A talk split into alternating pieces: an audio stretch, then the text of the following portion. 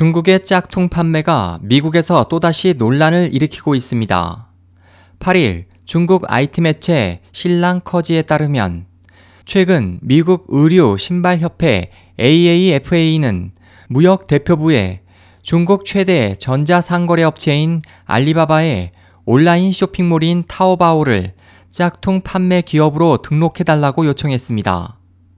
AAFA 측은 이번 요구가 그간 알리바바에 제기했던 짝퉁 판매 문제가 전혀 해결되지 않았고 2012년부터는 오히려 상황이 더 악화됐기 때문이라고 설명했습니다.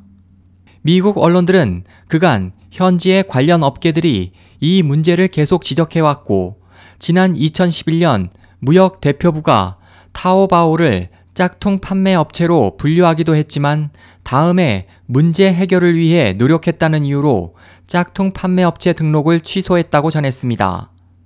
지난 7월 AAFA는 마윈 알리바바 회장에게 공개 서한을 보내 그룹 내 사이트의 짝퉁 판매에 대해 불만을 제기했습니다. 이에 대해 알리바바 지적 재산권 보호를 담당하는 왕보는 알리바바는 과거 수년간 AAFA에 알리바바의 지적 재산권 보호 프로그램에 대한 자료와 설명을 제공했지만 AAFA에 어떠한 피드백도 받지 못했다며 알리바바가 책임져야 할 이유가 전혀 없다고 대응했습니다.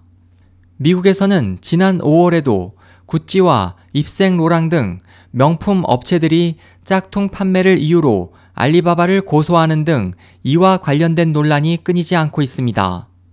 이런 가운데 지난 6월 알리바바는 타오바오에 문제 소지가 있는 제품 목록 웹사이트 제거와 위조품 퇴출 또 불만 처리 기한을 기존의 5일이나 7일에서 1일이나 3일로 단축한다고 발표했습니다. SOH 희망지성 국제방송 홍승일이었습니다.